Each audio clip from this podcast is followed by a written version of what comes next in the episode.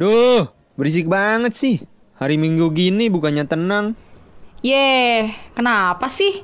Marah-marah mulu, lagi bete ya? Hmm, berisik ah. Hmm, udah deh. Daripada bete, mendingan kita ikutin updatean dari IM Community deh. Selain fun, info-info dari IM Community juga berguna banget buat kita. IM Community? Apaan tuh?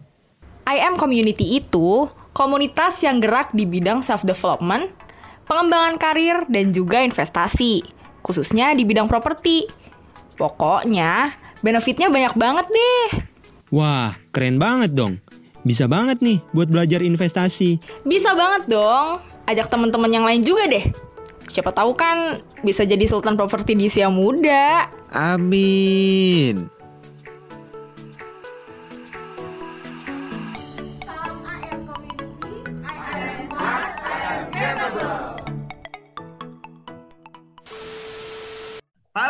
Investors, halo selamat siang. Wah, udah nggak kerasa ya, kita udah lama banget kayaknya nggak ketemu ya IM Podcast di episodenya IM Community ini ya. Kayaknya ada kali dua bulan kita nggak ketemu ya Young Investor ya, dan kita tidak menghilang begitu saja ya. Kita akan ada yang baru lagi nih di periode kali ini kita akan membawa konsep baru, kita akan membawa tema-tema yang baru dan pastinya host kita juga baru-baru dong ya. Wah, ini kita udah ada berempat nih luar biasa sekali. Wuh, mantap.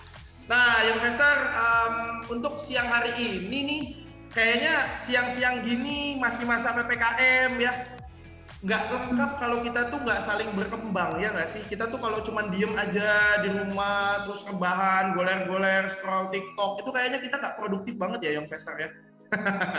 Jadi kita berempat di sini ya mau sharing-sharing mau ngomong-ngomong banyak hal sama yang investor semua dan nanti di sini akan ada aku aku tidak sendirian ya aku di sini akan bersama tiga orang teman aku yang cantik-cantik dan ganteng ya di sini. Wow luar biasa sekali. Boleh dong kenalan dulu nih? Hai semuanya. halo. Halo. Halo.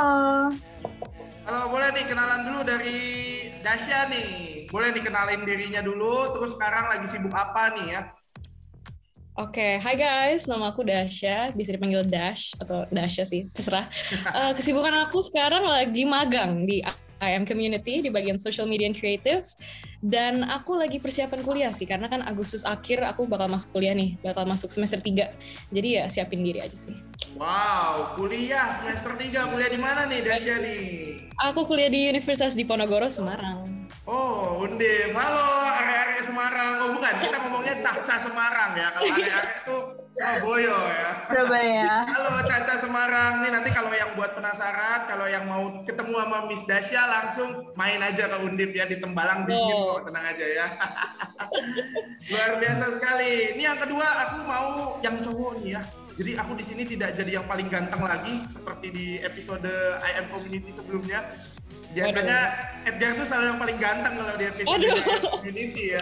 Soalnya host cowok sendiri gitu. Nah, di hari ini aku udah punya host cowok baru, teman aku juga ya. Silakan mungkin boleh memperkenalkan diri dulu nih, Mr. Reza nih. Halo Mr. Reza. Halo investor semua. Kenalin nama aku Mr. Reza. Em, kesibukan aku akhir-akhir ini lagi mau kuliah juga sama lagi intern juga di IM Community. Wow, hebat nih mau kuliah juga ya. Kuliah di mana Mr. Reza? Di Universitas Paramadina. Oh, Universitas Paramadina. Ya, oke. Di bentar, aku lupa. Di mana tuh Mr. Reza? Di Pancoran, Mister. Uh, Pancoran. Nah, ini berarti Abang None Jakarta ya, lo gue Jakarta nih. Boleh nih kalau mau main ketemu Mr. Reza ya. Mainnya ke patung Pancoran aja guys, dia biasa nongkrong di situ. Canda ya. Oke, luar biasa. Nah, yang ketiga nih, kan tadi ada Dasya yang cantik ya. Nah, Dasya di sini juga tidak menjadi yang paling cantik ya. Ada satu lagi yang menyaingi kecantikan dia hari ini ya.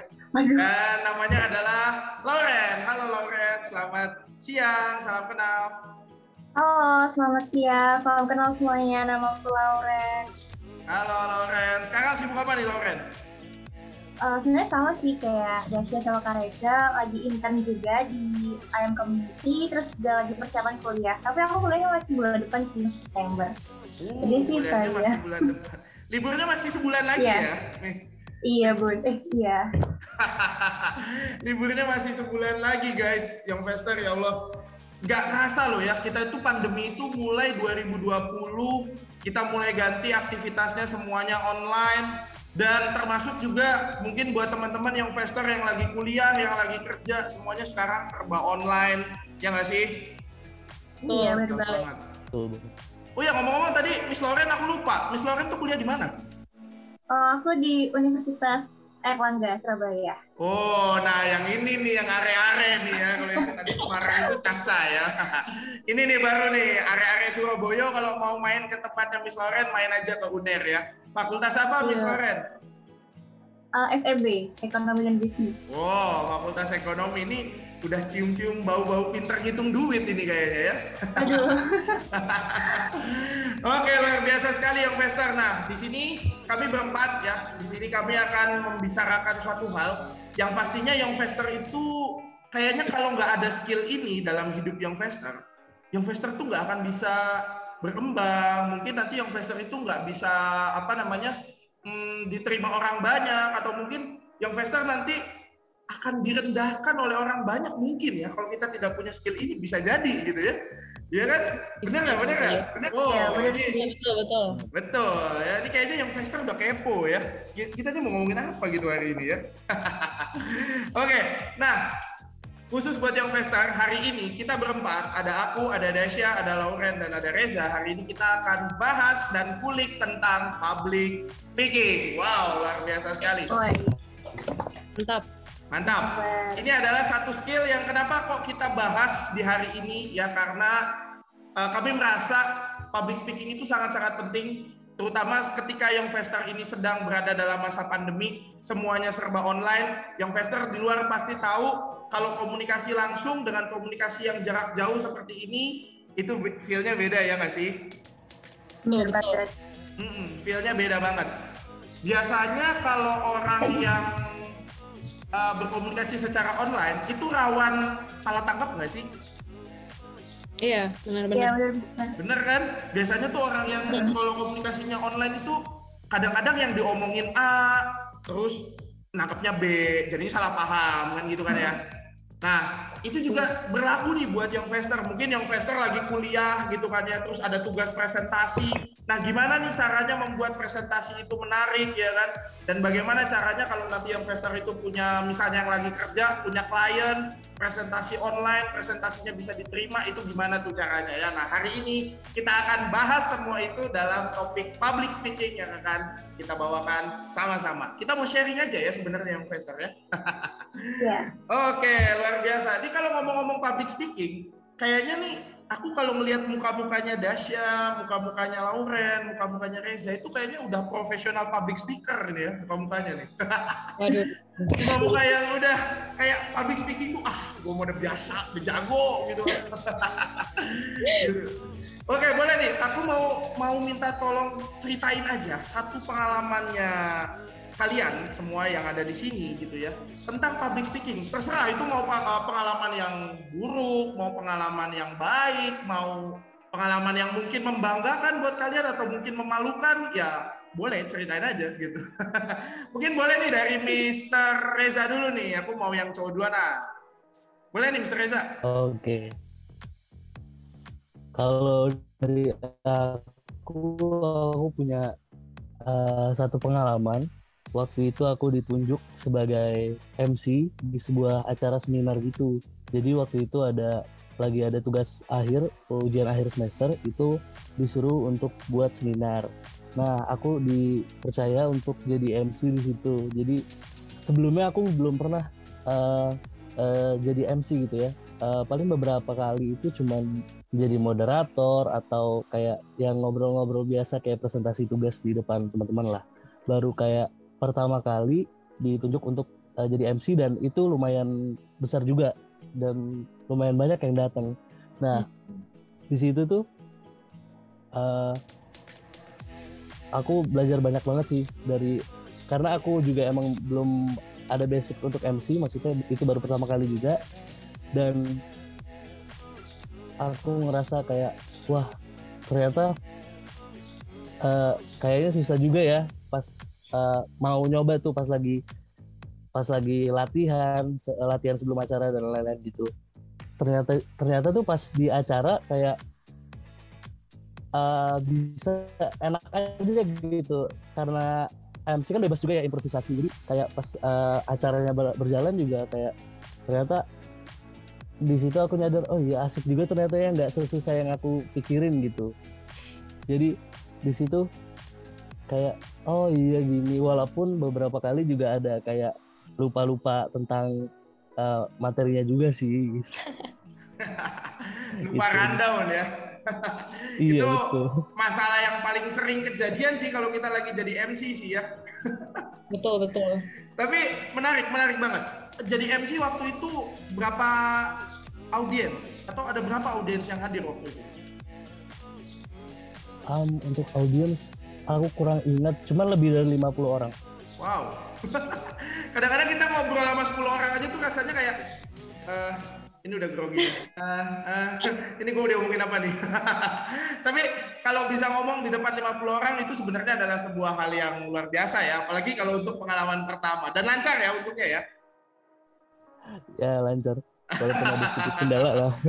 ya, kalaupun ada kendala paling tidak tidak terlalu besar ya. Oke, luar biasa sekali nih Mr. Reza nih. Nah, berikutnya aku mau tanya ke Miss Lauren nih. Aduh, Miss Lauren yang cantik nih, muka-muka public speakernya juga kerasa nih aura-aura ya. Gimana Miss Lauren? Um, pernah punya pengalaman apa nih terkait public speaking? Oke, okay, kalau misalkan public speaking sebenarnya aku baru uh, suka waktu kuliah ini sih jadi aku isi suara video. Nah waktu itu video itu seputar farewell gitu jadi kayak harus ada emosional kayak harus ke arah sedih gimana gitu kan. Waktu itu sebenarnya aku masih bingung sih kayak gimana ya supaya audiens itu kayak ngerasain feel gitu kan dapat feel ya. Akhirnya aku coba coba kayak berkali-kali take dan waktu video jadi dan diputar waktu itu sekitar waktu itu juga lagi kayak ngezoom gini kan.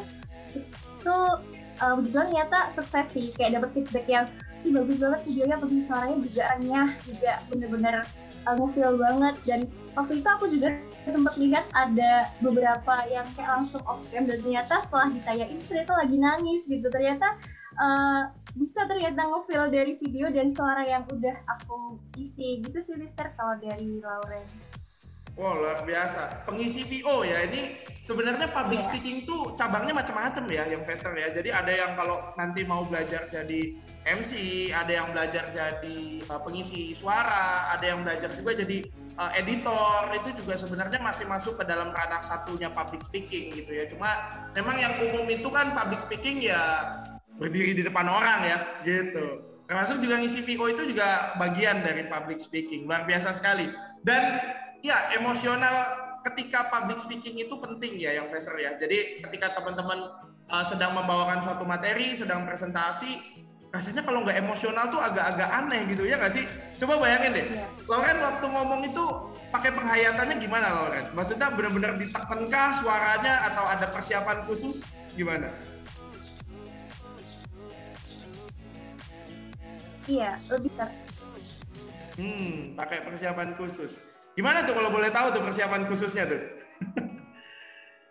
uh, ini sih lebih ke pertama itu kayak cari-cari video gitu kan dari YouTube yang sekiranya itu uh, sesuai gitu sama yang diminta sama teman-teman waktu itu. Terus kayak dengerin, oh ternyata itu pembawaan suara, terus oh, eh apa sih uh, intonasinya, terus cara dia uh, kayak ada penekanan jeda itu gimana sih jadi kayak didengerin pelan-pelan terus tadi baru coba emang sih kayak gak bisa sekali take gitu kayak langsung nyerocos ngobrol gitu ya tapi kayak harus take berkali-kali gitu terus juga harus minta saran juga gimana udah pas apa belum gitu sih Mister Oh, iya. Persiapannya panjang ya. Kalau untuk ngisi VO itu biasanya agak lebih ribet. Sama juga tadi kayak Mr. Reza dia MC pasti ada latihannya dulu. Nggak mungkin kan langsung tiba-tiba diterjunin lu besok jadi MC gitu ya. Enggak lah. Nggak mungkin ya yang Fraser ya. Dan kayaknya tuh bener-bener yang namanya ngobrol di depan umum itu penyakit utamanya adalah ngeblank.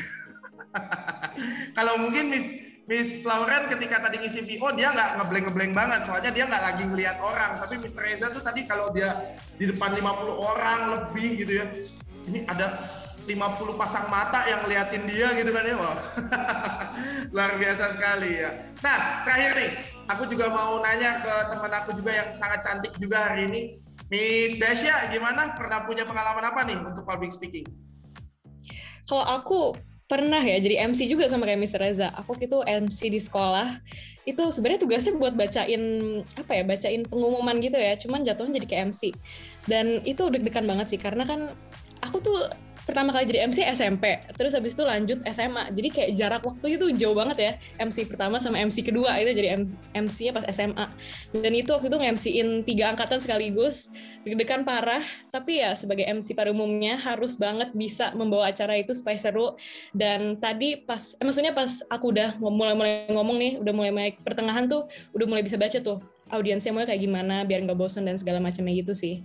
Cuman ya seru sih itu seru banget sih jadi MC mantap Wow, berkesan banget ya kayaknya ya. Ah, ah, aku berkesan banget jujur Dan itu tadi aku perhatiin kamu katanya di tengah-tengah baru ini ya baru dapat feel-nya ya sama ya audiens. bener baru bisa baca audiens itu di tengah-tengah bener banget. Itu Hmm. itu lebih baik kadang-kadang ada loh MC yang sampai akhir itu dia nggak dapet feel-nya sama audiens. Jadi kayak ya udah dia cuma bacain rundown doang gitu MC. iya bener bener bener Itu agak-agak garing ya MC kalau kayak gitu ya. makanya tapi untungnya aku seneng sih itu karena di tengah-tengah udah bisa ya, baca-baca lah audiensnya mau tuh kayak gimana gitu loh tapi Oke. nih ya ngomongin ngomongin public speaking tuh sebenarnya menurut kalian tuh ada nggak sih hal-hal yang harus diperhatikan buat jadi public speaker gitu loh ada nggak sih Hmm, dari ada, siapa ya ada kan ya Ada. Ada, ada, ada. Mr. Edgar apa tuh menurut Mr. Edgar apa Hmm, kalau dari aku sih ketika kita mau mau menjadi public speaker ya, yang paling penting itu adalah kuasain dulu materinya. Betul, benar benar benar benar benar Karena nggak mungkin dong kita maju gitu ya ngomong depan orang, tapi kita nggak tahu apa-apa gitu kan. Bahkan kita aja nggak tahu kita mau ngomong apa, terus kita gelagapan gitu Iya. depan orang kayak ah ah ah ah. nah orang yang dengerin kita juga lama-lama kesel gitu kan ya. Kita mau ngomong apa aja kita nggak tahu gitu kan. Terus kita mau mengedukasi orang dari situ kan aneh gitu rasanya. Iya benar benar. Oke. Iya emang harus jadi public speaker tuh harus menguasai materinya dulu ya. Benar, benar banget. seragam. Itu penting kalau kata aku sih. Hmm, bener dari aku juga sih. Kalau dari Miss Lauren apa tuh? Oke, kalau aku sih eh, memperhatikan tiga sih kalau dari aku ya. Yang pertama itu attitude. Jadi sebenarnya itu eh, kemarin di eh, di tahun ini sebenarnya tuh aku udah mulai coba jadi MC gitu. Cuman Hmm. emang kayak belum terlalu ya eh, webinar-webinar yang terlalu besar gitu. Paling cuman ya 100 150 orang gitu kali ya. Nah itu dari attitude sih. Karena apa ya? Hmm. Attitude ini kan di awal tuh kita kan ditawarin nih jadi MC kayak kita kan "Eh, Lauren mau nggak nih jadi MC nah itu uh, kita harus memposisikan diri kita itu sebagai seorang kayak penjual gitu gimana cara kita itu memuaskan pelanggan gitu tadi kalau penjual kan harus memuaskan pelanggan tuh nah uh, jadi jangan sampai kita tuh kayak seakan-akan wah kita hebat nih gitu kan jadi kayak gimana cara benar. kita tuh uh, sebisa mungkin itu apa ya kayak selalu rendah hati terus juga uh, aktif dan gimana caranya itu kita memuaskan uh, teman-teman yang meminta bantuan kita nah terus selanjutnya juga ada dari latihan dan juga uh, latihan ini penting karena kalau misalkan kita nggak ada latihan gitu kan kita nggak tahu ya kita kurangnya di mana mungkin teman-teman yang mendengarkan tuh bisa kasih kita kayak masukan evaluasi. Jadi kita bisa lebih baik lagi gitu kan ya. Terus yang terakhir menurut itu eh, harus mau nih berbesar hati. Karena kan kita sebagai MC ini kan eh, istilah kita kan menampilkan sebuah eh, suara kita gitu suara kita penampilan kita. Dan kita harus mau nih dikasih masukan. Jadi jangan sampai mentang-mentang kita nge-MC udah merasa bagus terus nggak mau nih dikritik gitu sih kalau dari aku Iya bener sih, nggak boleh tinggi hati gitu ya bilangnya. iya heeh. Kak, Bener kalau mau, berani tampil di publik tuh harus mau denger perkataan orang ya, masukan orang gitu kali ya bilangnya ya. iya Siap dihujat ya intinya. Iya, siap dihujat juga Siap. sih. Sih. Siap terima opini gitu ya bilangnya ya. Iya. Kalau Mr. Reza apa tuh yang harus diperhatikan? Kalau dari aku mungkin yang harus kita perhatiin tuh yang pertama intonasi suara ya. Itu penting Iya banget. benar. bener banget Intonasi suara. Terus juga gerak tubuh itu menurut aku penting banget sih. Karena kalau misalkan MC terlalu banyak gerak nanti uh, audiensnya tuh malah jadi salah fokus gitu loh ngeliatin ini MC-nya kenapa ya? ya, kayak oh kakinya goyang-goyang. Bener bener bener.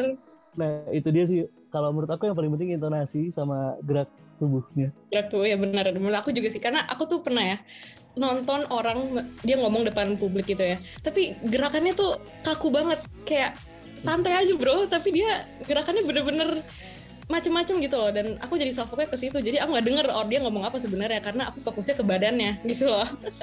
Tapi- ya jadinya? Iya salfok bener-bener. Tapi kalau ngomongin yang harus diperhatikan bener sih kata Mr. Reza, Miss Lawrence, sama Mr. Edgar itu attitude, eh, intonasi, kemudian apa ya kalau dari aku tuh suara, suara tuh penting banget ya.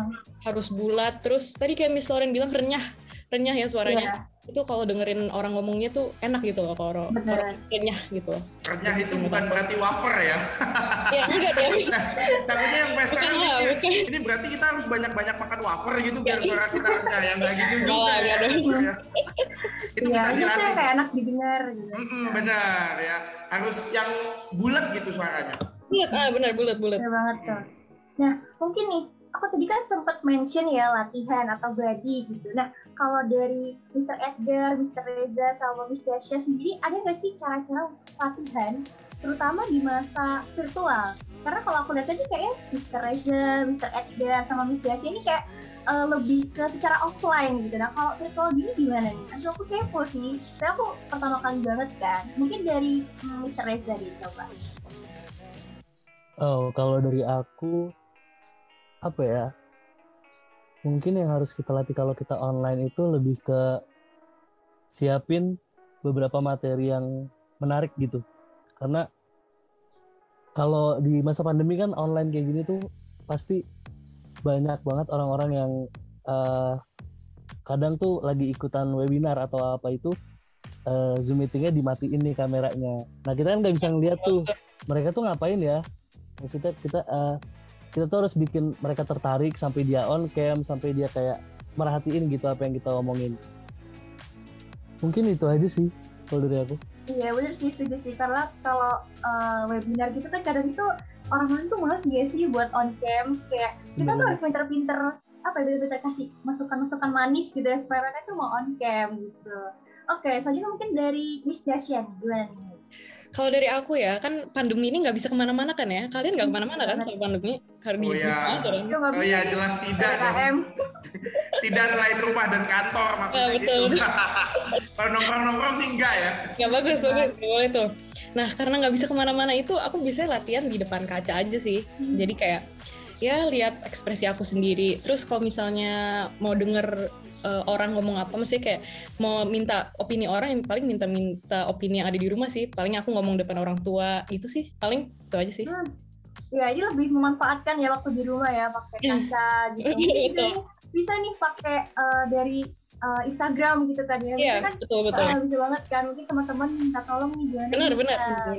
Oke, mungkin next nih ke Mr. Edgar gimana nih Mister?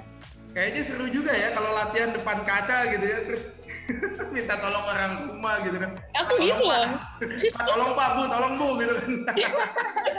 Luar biasa juga. Kalau aku mungkin selama pandemi ya karena ya aku alhamdulillah sebenarnya sih kalau dibilang masih sering keluar-keluar ya masih keluar cuma aku tidak pernah uh, berada dalam situasi kerumunan. Nah, biasanya ketika aku keluar itu kan aku selalu bawa kendaraan pribadi. Nah, ketika di dalam kendaraan pribadi itulah aku melatih uh, intonasi dan volume suara. Caranya gimana? Biasanya gini, kalau aku tuh caranya agak unik nih, yang Lester. Jadi aku itu biasanya kalau lagi bawa motor gitu ya, itu kupingku ku sumpel pakai headset gitu ya, yang ada lagunya gitu. Jadi ada lagunya nyanyi. Nah, ketika lagunya itu lagi diputar gitu ya, aku akan ikutan nyanyi juga gitu. Nah, ikutan nyanyi itu sampai suaraku juga kedengeran di kuping. Nah, itu salah satu Hmm. ah, salah satu Mantap. tips and trick buat naikin volume suara. Jadi kalau suara kalian masih kayak kecil atau mungkin uh, sulit untuk didengar, a i u e o-nya belum jelas, itu coba aja pakai metode itu. Aku biasanya sih efektif ya untuk naikin volume suara. Nah, kalau tadi intonasi, aku juga setuju sih sama Miss Dasya. Hmm, latihan depan kaca itu penting karena uh, kalau kita latihan di depan kaca itu yang kita cari adalah bukan ekspresi orang, akan tetapi adalah bagaimana cara kita berbicara yang lancar gitu kan ya. Gitu. Betul. Minimal diri kita sendiri lah yang liatin gitu loh, biar nggak Iya, malu-malu benar, amat. Iya. Kalau mau nggak malu lagi betul. ya tadi share aja ke IG gitu kan ya. terus tanya ke teman-temanmu. Tapi siap-siap juga ya kalau ada masukan-masukan yang iya Iya. begitulah ya. Bener banget. Terima, terima. Siap-siap aja kalau sih, di-share di media sosial. Oke, luar biasa Seru juga nih. ya ternyata kalau di motor gitu ya sambil bicara sendiri biasa ya kan. Mm-mm, Bisa bener. tuh, Iya. Biasanya kalau enggak gini, dengerin aja kayak cerita-cerita apa gitu ya kan eh, podcast kan ada juga yang eh, bisa kita dengerin secara apa langsung gitu ya kayak kita dengerin musik gitu. Nah itu ketika dia lagi ngomong atau lagi apa kita coba fokus aja gitu. Nah ketika kita coba untuk fokus itu biasanya akan menambah perbendaharaan kata kita. Jadi ketika kita ngomong itu kita nggak mudah untuk kehabisan kata-kata. Itu juga salah satu tips kalau teman-teman mau lebih uh, lancar ya ketika ngomong gitu itu bisa juga gitu sering-sering aja uh, dengerin omongan kayak di podcast atau di uh, media sejenis atau mungkin baca buku ya baca buku juga bisa sih menambah uh, per- perbendaharaan kata gitu luar biasa sekali Nah, kalau misalkan ngomongin public speaking kan public speaking tuh berkaitan juga sama self confidence ya. Pasti Betul, betul. pasti di sini teman-teman dan yang investor juga pernah ngerasain nih eh, rasanya kayak ngomong di depan terus ngeblank. Pernah nggak sih teman-teman ngerasain hal itu? ya pernah dong Pernah. pernah dong Jauh itu. Pernah, Nah, gimana pernah. sih teman-teman eh, cara ngelewatin masa-masa itu gitu di saat kayak aduh gue harus ngomong apa nih gitu. oke siapa dulu nih Dasya dulu mungkin. Aku ya. oke Oke, cara aku ngadepin ngeblank ya, ngeblank. Biasanya sih aku tuh pas awal-awal tampil, maksudnya pas sebelum tampil gitu ya, aku selalu bilang ke diri aku udah cuek aja nggak, yang penting ngasih yang terbaik.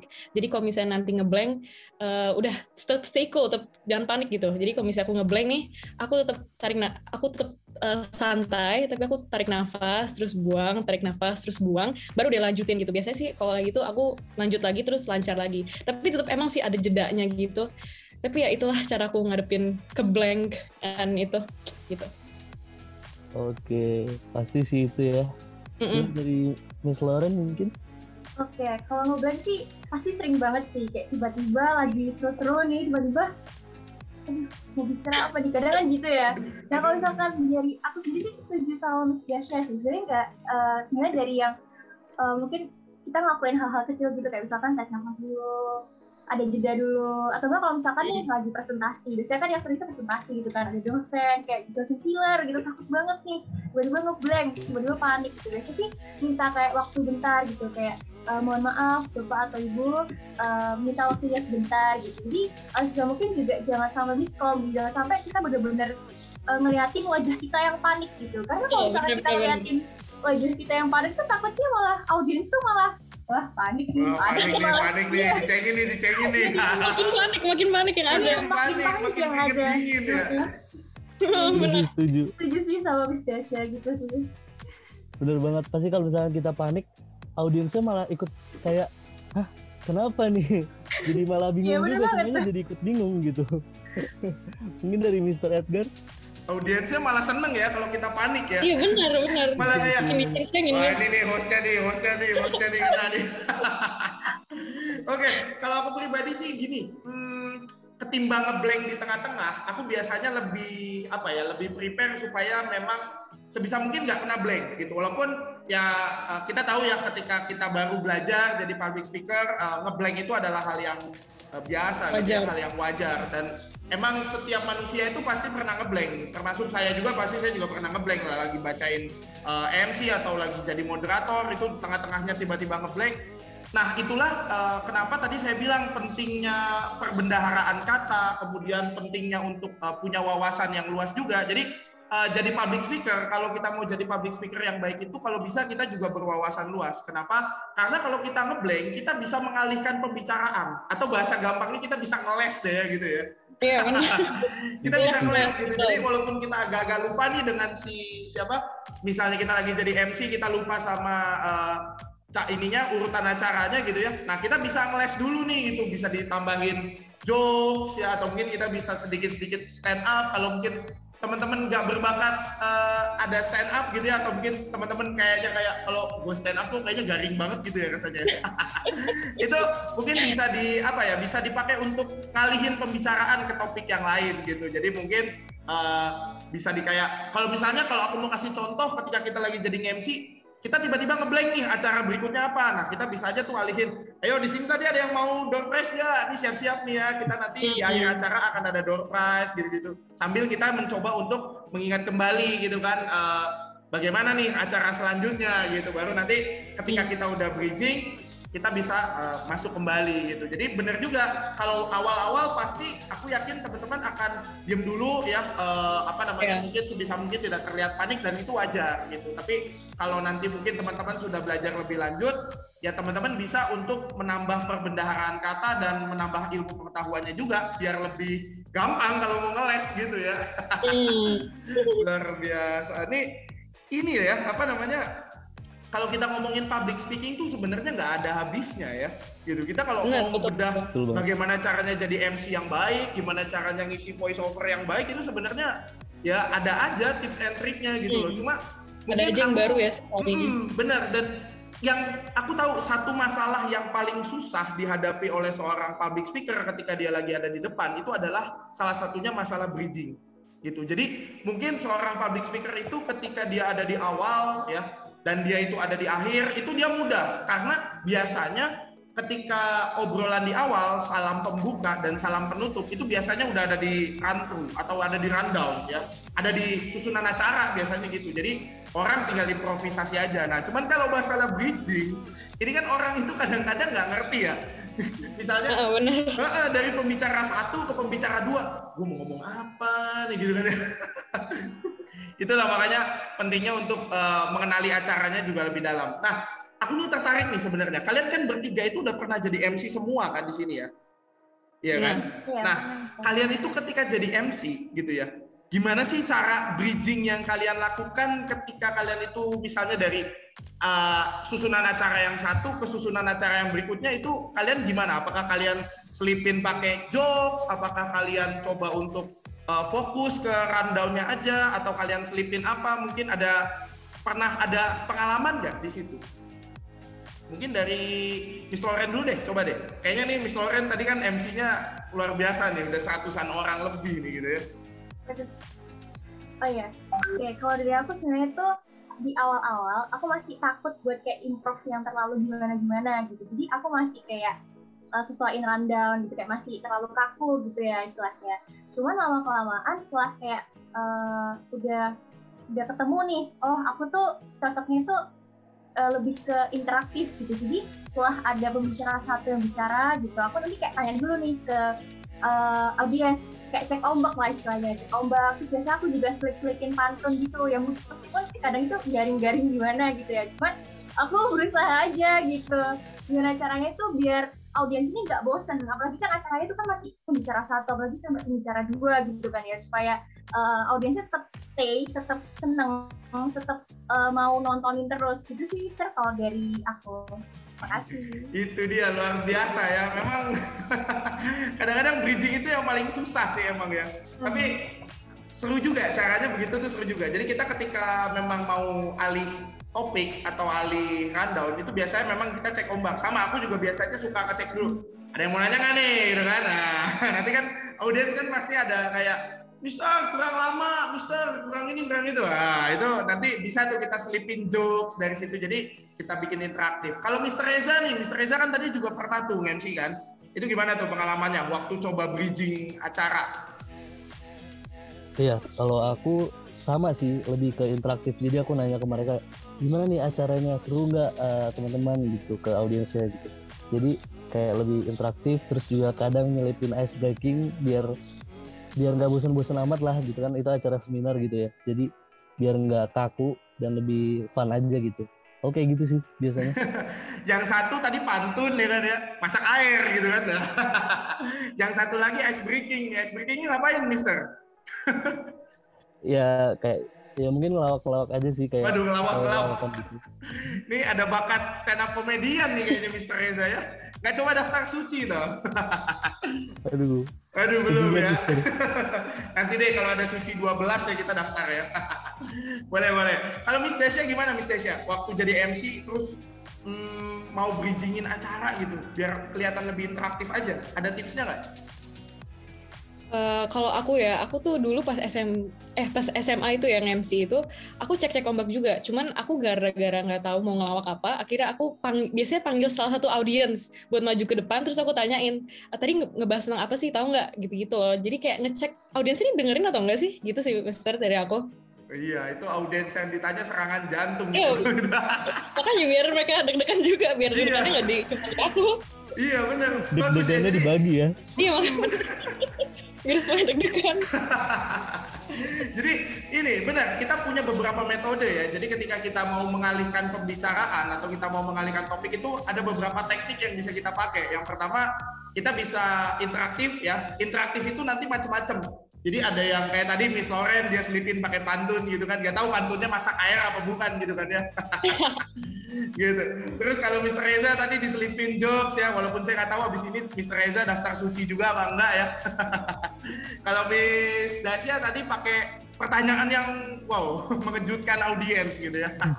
kalau saya biasanya pakai ini, kalau aku tuh pakai apa namanya pakai kombinasi, kombinasi ketiganya. Jadi kalau kita biasa MC durasi panjang gitu ya, jadi ada banyak acara di situ. Jadi aku combine. Jadi misalnya pas ketika dari acara satu ke acara dua aku selipin jokes, terus nanti acara dua ke acara tiga aku selipin uh, pertanyaan. Tapi kalau pantun itu kayaknya aku yang jarang deh.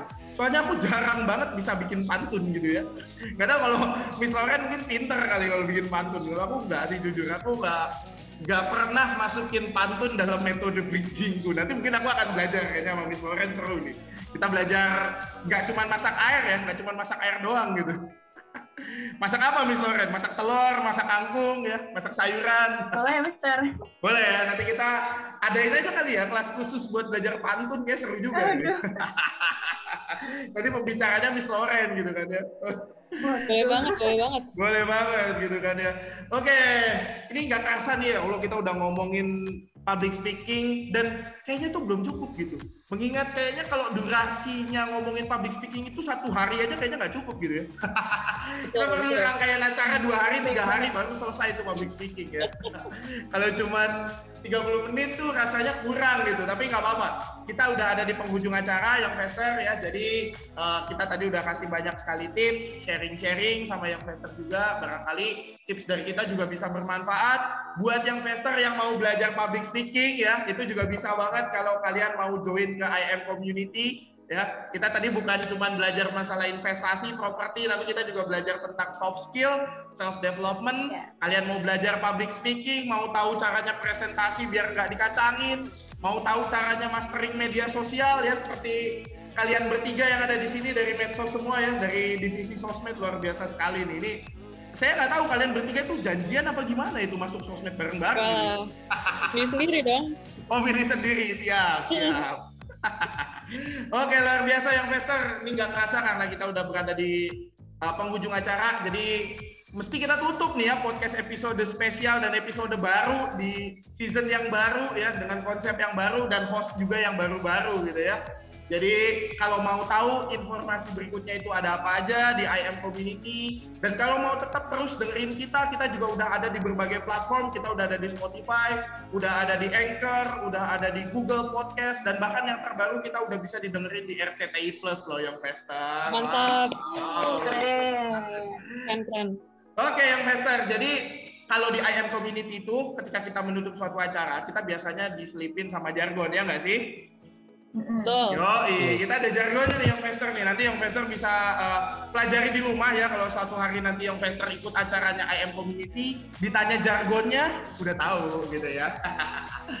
Oke, jargonnya itu adalah kalau ada yang ngomong salam IM Community, kita akan ngomongin I am smart, I am capable pakai gerakan tangan gitu ya. Jadi nanti aku di sini bersama Mr. Reza, Miss Lauren, dan Miss Dasha juga akan coba untuk memandu uh, salam IM Community dan nanti yang Fester bisa uh, tiru nih mungkin di rumah ya kalau memang nanti ada ikut acaranya IM Community dan harus ditanya jargonnya gitu ya. Waduh, atau yang Fester mungkin kepengen gitu jadi volunteer ya bergabung juga dengan IM Community jadi udah tahu duluan gitu ya. Wah, luar biasa banget nih. Oke, udah siap ya Miss Teresa, Miss Lauren, Miss Desya? Siap. Siap. Siap. Oke. Kita jargon dulu yang Fester ya. Salam I am community, I am smart, I am Smart, capable. I am capable. Oke, luar biasa.